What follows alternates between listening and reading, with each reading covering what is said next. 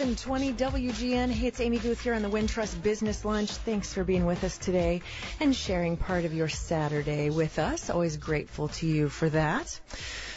Well, Lots to do still on the show. We are joined now in studio by a very special guest. Michelle Wucker is here. She is author of The Gray Rhino.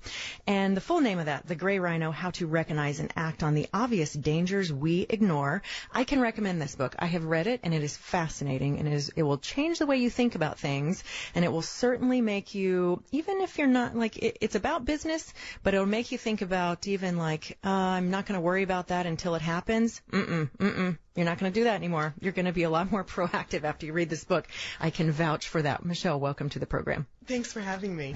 So your book uh, came out April of last year, um, and it has been translated into five or so languages. Five Korean, Hungarian, coming out in Norway in the fall, and Chinese traditional and Chinese simplified characters. So international very international. It is all around the land, and lots of people are reading it. And so when it came out, uh, when it was the Chinese edition was released, it prompted a response, and there was an editorial written about it that has that had a quite an impact. Tell us about that, if you would. It's it's crazy. Uh, it's uh, it pretty much rocked the Chinese stock market on Monday. Uh, I was traveling and and so didn't really pay attention until sure. I got back to my desk and there were all these interview requests in my email. So the People's Daily, which is the official paper of the Chinese Communist Party, had written a front page official editorial warning about the need to deal with financial risk and speculation. And anyone in finance knows the term black swan, which mm-hmm. is the thing that's highly improbable that you can't imagine. But they said we shouldn't just watch out for black swans, but also gray rhinos. The term that I came up with for obvious, highly probable events that still don't get the attention that they need and probably are not going to be resolved and that we're much less likely to deal with than we think. So the Chinese government used this as a way to communicate a major policy shift. And immediately the, the two small cap stock indexes in China crashed between 4 and 5% in a single day because they took it as a single as a signal that the government was was going to crack down on speculators and try to take financial risk out of the system.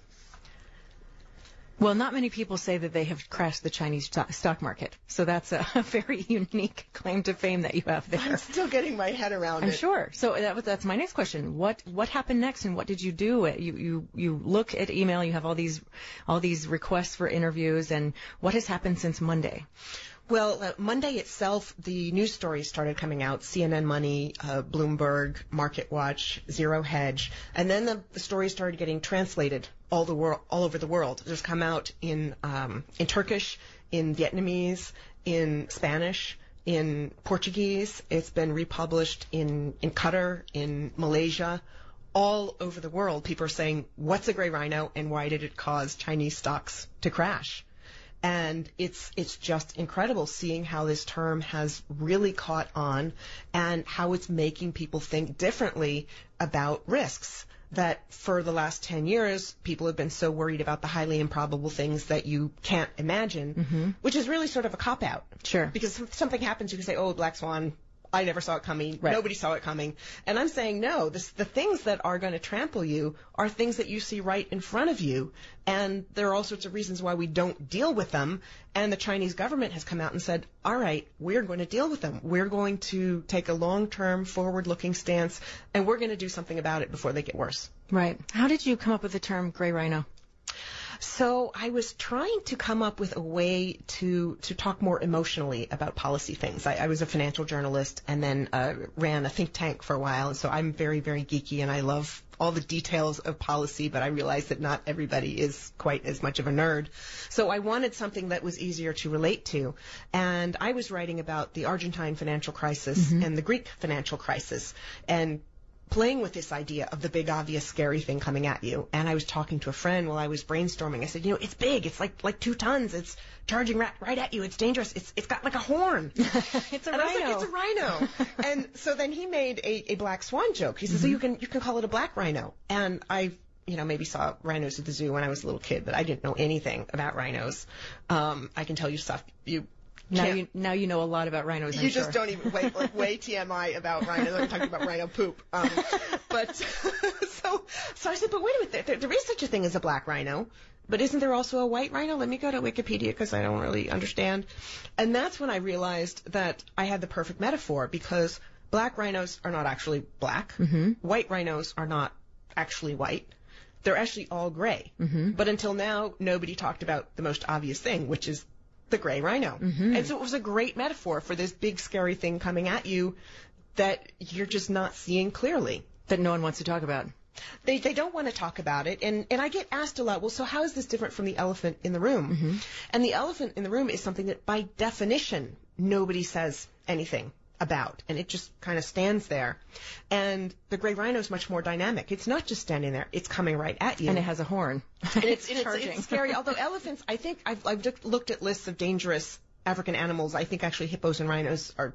Uh, hippos and elephants are actually more da- dangerous than rhinos, uh, which is kind of funny. But but it's coming at you, and I wanted to say, hey, you have a choice because the elephant room normalizes the fact that we do nothing. It sort of says Right. it's it's okay, and I wanted to say no, it's it's not a given that you're going to get trampled. It's not a given that nothing's going to happen.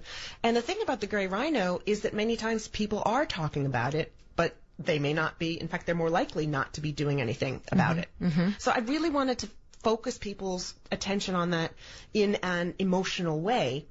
It's similarly to what the black swan did, but if you can't even imagine something, then it's pretty hard to prepare for it. And I wanted to say, look, if, if you take all the energy that has gone into Black Swan, you look at how many gazillions of times that's mentioned if you do a Google search, what if we take that energy and put it towards something that we actually know about, that we can think about and strategize for? Just what would that look like? And we're starting to see what it looks like in China and hopefully the rest of the world. Yeah. And so when we when we are thinking about the gray rhino to help to help listeners get their head around what that is, what are some examples of some some perhaps famous or notable ones? So the big one is the 2008 financial crisis. Everybody said nobody saw it coming. In fact, you know, Alan Greenspan for quite some time afterwards still said nobody saw it coming. But if you do a LexisNexis search of mentions, you look at there was some fantastic journalism about it. Um, I even I bought an apartment in New York City in uh, in 2000, and by 2004 it had almost doubled in price. And it was pretty obvious to me that something not quite right was going on. I actually sold that apartment. And a lot of people didn't and they lost a lot of money because they bought in at the highs. And you know they they didn't sell and they're they're way underwater. Uh, another even more uh, 30,000 foot one is climate change you know we see the the antarctic ice sheets breaking off. Uh, we see crazy weather weather. I was in beijing in may. It was 100 degrees. And we see all this stuff going on. There's very clear scientific evidence about why it's going on. And still a significant number of people don't want to deal it with it. In fact they outright deny it And and what is what really strikes me about your book and what I really enjoyed about it was so much of how to think about the tactical approach. Once you can see that rhino and say, okay, this is a thing, instead of just going, well, this is a problem, this is a thing, we should do, someone should do something. My motto, Somebody do right, something. My motto is if you catch yourself saying someone's got to do something about this, then that someone should be you. Even if you can't fix the whole thing, you can do something. So that's my motto in life. And this this book is really, um, I really enjoyed the the way to think about and approach those tactical pieces of it. Very much so. And one of the things that I think is very important to recognize is it's okay to say, oh, I'm not doing a good job of dealing with mm. something. Because unless you recognize that, you're not going to get better. And so I think by saying, hey, it's human, it's normal, yeah, it's obvious, yeah, I'm not dealing with it, but I can actually do better, I have a chance to change something, it gives you a lot more power. And one of the reasons that people don't do something is that they feel they don't have a chance to change things, that they don't have any power. And I think that feeling of helplessness, of lack of agency is why the United States is where it is right now. Lots and lots and lots of people feeling, I can't do anything, the politicians aren't doing anything, let's just blow everything up. Mm-hmm. Because then at least something is happening, you know, the something in, in quotes. Right, there, so that there's some momentum somewhere. Something's happening. Right, indeed. The book is called The Gray Rhino How to Recognize and Act on the Obvious Dangers We Ignore. It is by Michelle Wucker. She is here in studio with us. Thank you so much for being with us today. Everybody, go find this book. I highly, highly recommend it. All right, we're going to take a little break, come back in just a bit, and we are going to be talking with the editor of Blue Sky Innovation about a recent story about a Chicago company that perhaps, well, there's some murky stuff going on. We're going to talk about that when we come back here on 720 WGN.